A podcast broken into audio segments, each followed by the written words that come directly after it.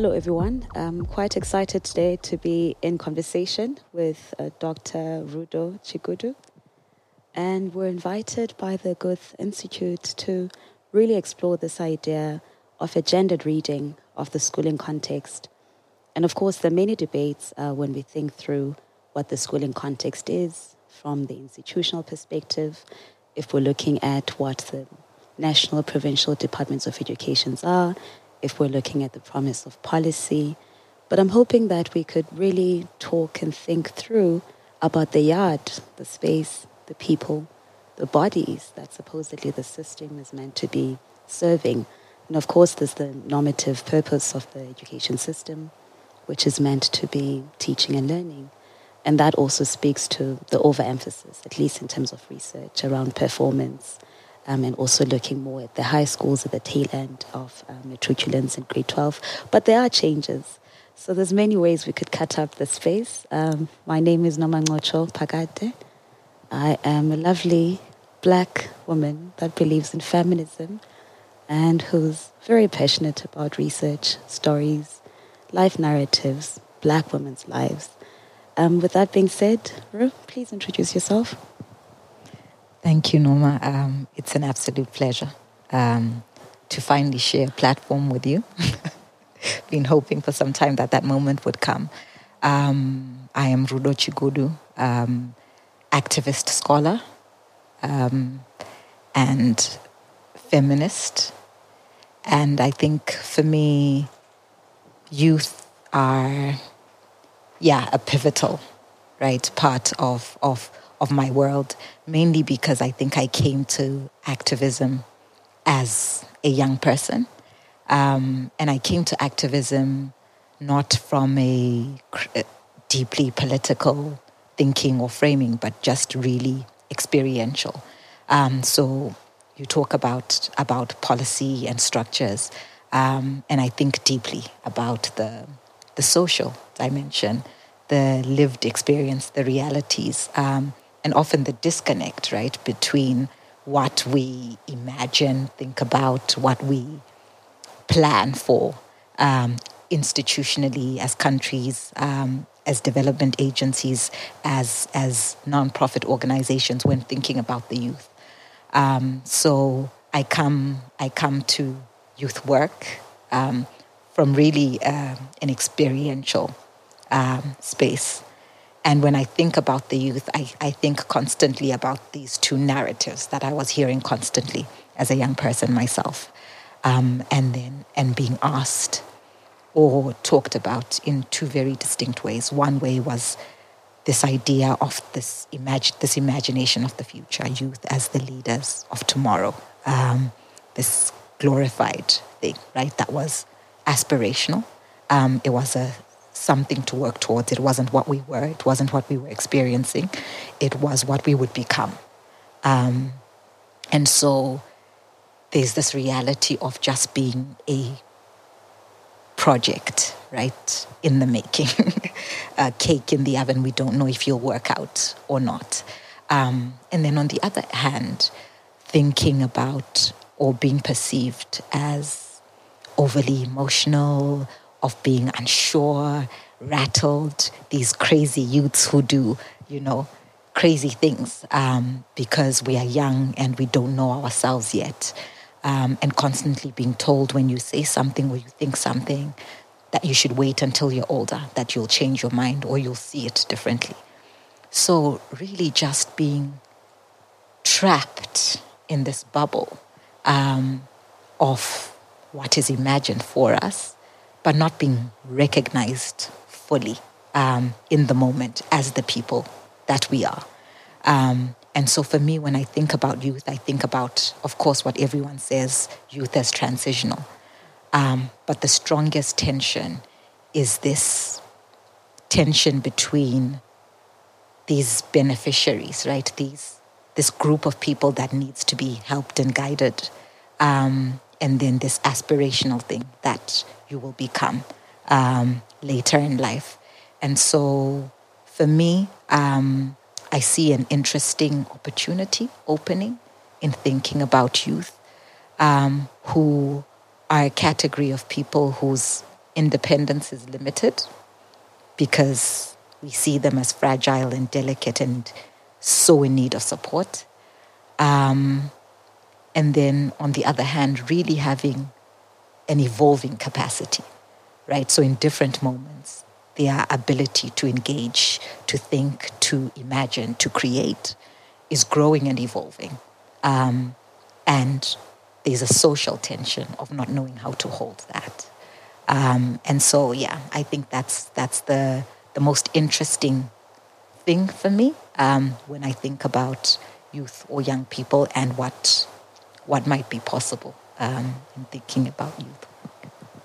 Thank you for that. Beautiful. I mean, I've never really thought about um, the two concepts, youth work within the, the schooling context. I mean, there's many categories that come up, whether you're saying adolescent, young man or woman, whether you're talking about youth activism or very specific campaigns. But I hear what you say about the, the potential because I often also think about the schooling context in those two ways that it could be constraining that it could box us into really self harming ways of thinking ourselves that we have to spend the rest of our lives working through. But there's also this potential aspect of it.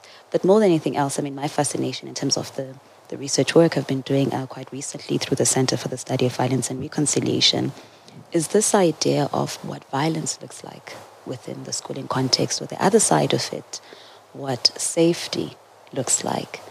And for me, this is tied again to the broader conversations around uh, policy work. Uh, I find it interesting, governance and what it means in the everyday life. But it's this idea that, yes, we know that it, it matters. We want to build, harness, you know, nurture and, and really strong, independent black young people and education matters along with skills development. But I'm very tied to this idea of access and inclusive, inclusive, meaningful access within the schooling context. And this is where all these challenges then surface. Here we have an array of limitations. So, one category, for example, that comes into mind is the everyday manifestation of sexism. Um, the other that comes into mind is also what gender discrimination looks like. So, in the back of my mind, I'm thinking about this project, um, but I'm also reminded of the, the faces of the young people that, as researchers, we engage with in the schooling context and what ethically it means to surface quite a lot of issues that young people are faced with gangsterism, teenage pregnancy. I mean, there's, there's so much um, that we can, we can unpack. So, just to share a little bit, one of my favorite exercises that we, we use in the school dialogues at CSVR is this idea of school mapping. And really, the ask there, focusing on high school learners, is this idea of saying, what do you understand safety to be? Or which parts do you feel are safe in within the community? And we do this in this interactive dialogue where young people um, draw literally their homes. Um, we try not to focus so much on the home because we've done so much research understanding community level violence and crime. So we wanted to understand perceptions of young people. And so they draw literally their journey from when they leave the gate at home, what they see in the corners and the parks, right through to the schooling yard, and what happens even within the yard. And I was fascinated to learn the sites of violence within the schooling context themselves, what, what becomes gender discrimination. I mean, violence is the tail end of it um, when we look at it in terms of physical violence, but we know that there's emotional abuse, we know that there's psychological abuse, and we know there's different manifestations um, that lead to young people's mental health really being affected just by being present in the, in the school. So I'm sharing that um, to say, I mean, what we make as I mean, I'm no longer youth, sadly, but what do we make of our work in solidarity, knowing some of these challenges that young people um, are faced with? What are some of our limitations, and what are some of the beautiful gifts that we can be in solidarity to, to young people in any of these social challenges um, that they're faced with? Um, thanks, Noma. It's um, it's a challenging question. Um, because it yeah it requires that we we wear a new lens um, because I think as you said engagement with youth or the youth category isn't new um, And part of the tension of trying to work with youth or around youth is the transitional nature of youth.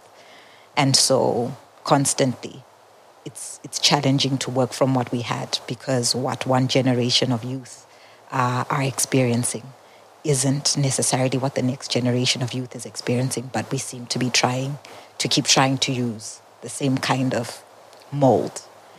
Um, but just to, to zoom out a little bit from what you're saying, one of the things that strikes me often is how we look at the youth as a, right, it could be a standalone category. Um, and we forget that youth are subjects of the context in which they exist. Um, and if we were to think about art, I would, I would, I would describe youth as, as the art of our time. They're the art of our time in that they mirror for us what the state of our society currently is. Um, they're the art of our time because they are also a projection of the imagination of what the future can look like, could look like, should look like. Um, and so when we think about youth in that sense, um, we stop seeing the youth as a separate entity um, where we come to to intervene, right? We start to think about our society as a whole and the way how the way in which our society as a whole is structured is actually impacting this youth.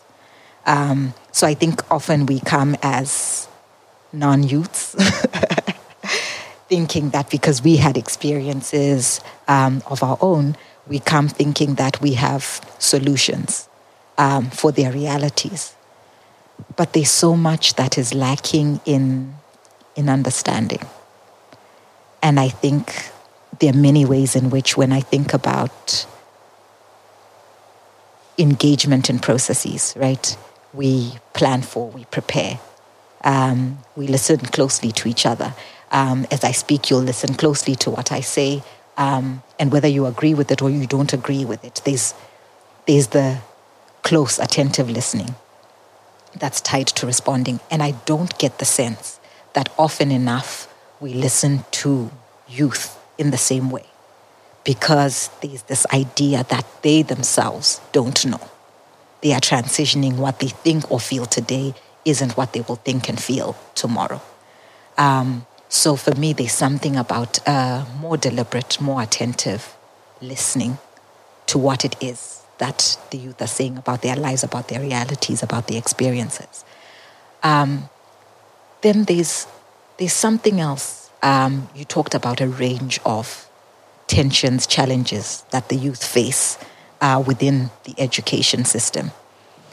And in thinking about that, I go back to my own um, experiences um, as a young person and what were some of the tensions or what some of my observations now um, or current research. And you'll hear a lot about girls of a certain age, right? Um, young, yeah, young women, not even young women, we're talking about adolescent girls. Um, that there's so much change that is happening in their lives that is unsupported. So when we think about youth as a category, we think about this one massive group of people who need this support, this guidance. But the peculiarities of their needs in terms of the way they are gendered, in terms of the way they are classed, geographically located, in, in terms of um, ability, isn't nuanced enough. Um, and I'll talk about very basic generic things, right? So there are ways in which we'll think about youth holistically. Um, and by holistically, I mean as an entire group, right? Um, there's a disconnect if we think about, and I'll pick on one sector health. There's a disconnect from how a young person up to the age of the end of their immunizations get completely lost in the healthcare system until their first pregnancy, if we're talking about um, young women or women. And in this disconnect, in this gap, um, there's so much that is happening to young girls that isn't acknowledged. So we talk about youth generic problems, access to education, blah, blah, blah. But when we enter into that sphere of the education domain, we are blind, we individualize, right? So for me, it's, it's this move from the, from the whole, um, where we need to support collectively, but we individualize the challenges that you'll find young women facing in these spaces. Um, so I'll talk about something like menstrual hygiene, for example. As a whole, we can talk about education, but when we talk about menstrual management, it becomes a very individualized issue where a young woman has to deal with her very personal, very individual experience of menstruation. You have to figure out where the sanitary ware goes if there's no sanitary bins in the bathrooms within the school. You have a young person that's sitting in class worrying about whether when they get up there's a stain. Um, so the ability to focus, concentrate, the ability to engage in sport, in social, cultural spaces, activities is greatly impeded by this very biological reality. But when we engage it, we see it as a, it's a personal problem. Um, and we personalize it because half the world's population, right, is dealing with the same. Women deal with this. But during this period of youth or adolescence, young girls are figuring their way out around this kind of management. And for me, there's a, there's a huge burden that falls on them that we don't necessarily see. And so we tend to say, oh, girls lose interest. They are worried about how they appear. They stop wanting to play sports.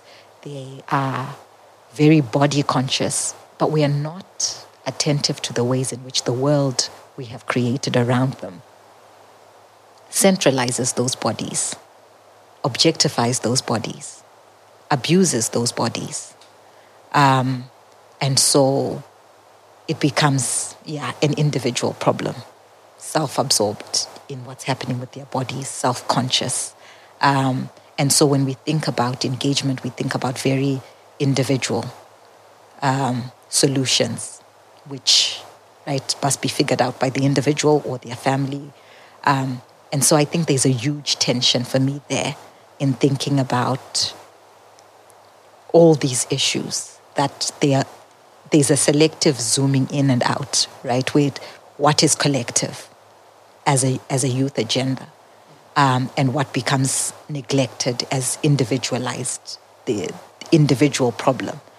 Um, and I think it's similar. You talked about gangsterism, you talked about substance abuse. And a lot of that is this stepping in, stepping out uh, of those spaces. The family structure of a young, a, a, a boy or a girl becomes their individual issue. But we see that the exposure to violence at family level um, is a potential catalyst for violence later in life. So young people are witnessing violence, they're experiencing violence, um, and can potentially become perpetrators of violence. And if we are not seeing the connectedness of those issues, um, we're at risk of continuing to skirt right on the margins. We continue to, to draft policies and plans um, and outline what what would be great for youth as as cultural activities, as sporting engagement, as entrepreneurial opportunities, as skills development. Um, but without recognizing that at the end of the day, we are dealing with human individuals who are steeped in a context that's impacting their realities daily. And if we are not paying attention to that, we are missing what is happening to them in that moment uh, and the opportunity to respond meaningfully um, to their needs, to their concerns, their worries. Um, and missing the opportunity really to hear and understand what they're creating and imagining and aspiring for. Um, because we are stuck in these set ways of, you know, a youth leadership in the distant future that we are preparing for. So I think for me, yeah, those are those are some of the things that feel like missed opportunities um, in not listening, not hearing, um, where where where young people actually are, what their needs are, um, and really burdening them and individualizing challenges that I feel need to be engaged in more structurally um, than yeah than the individual plight of a young woman.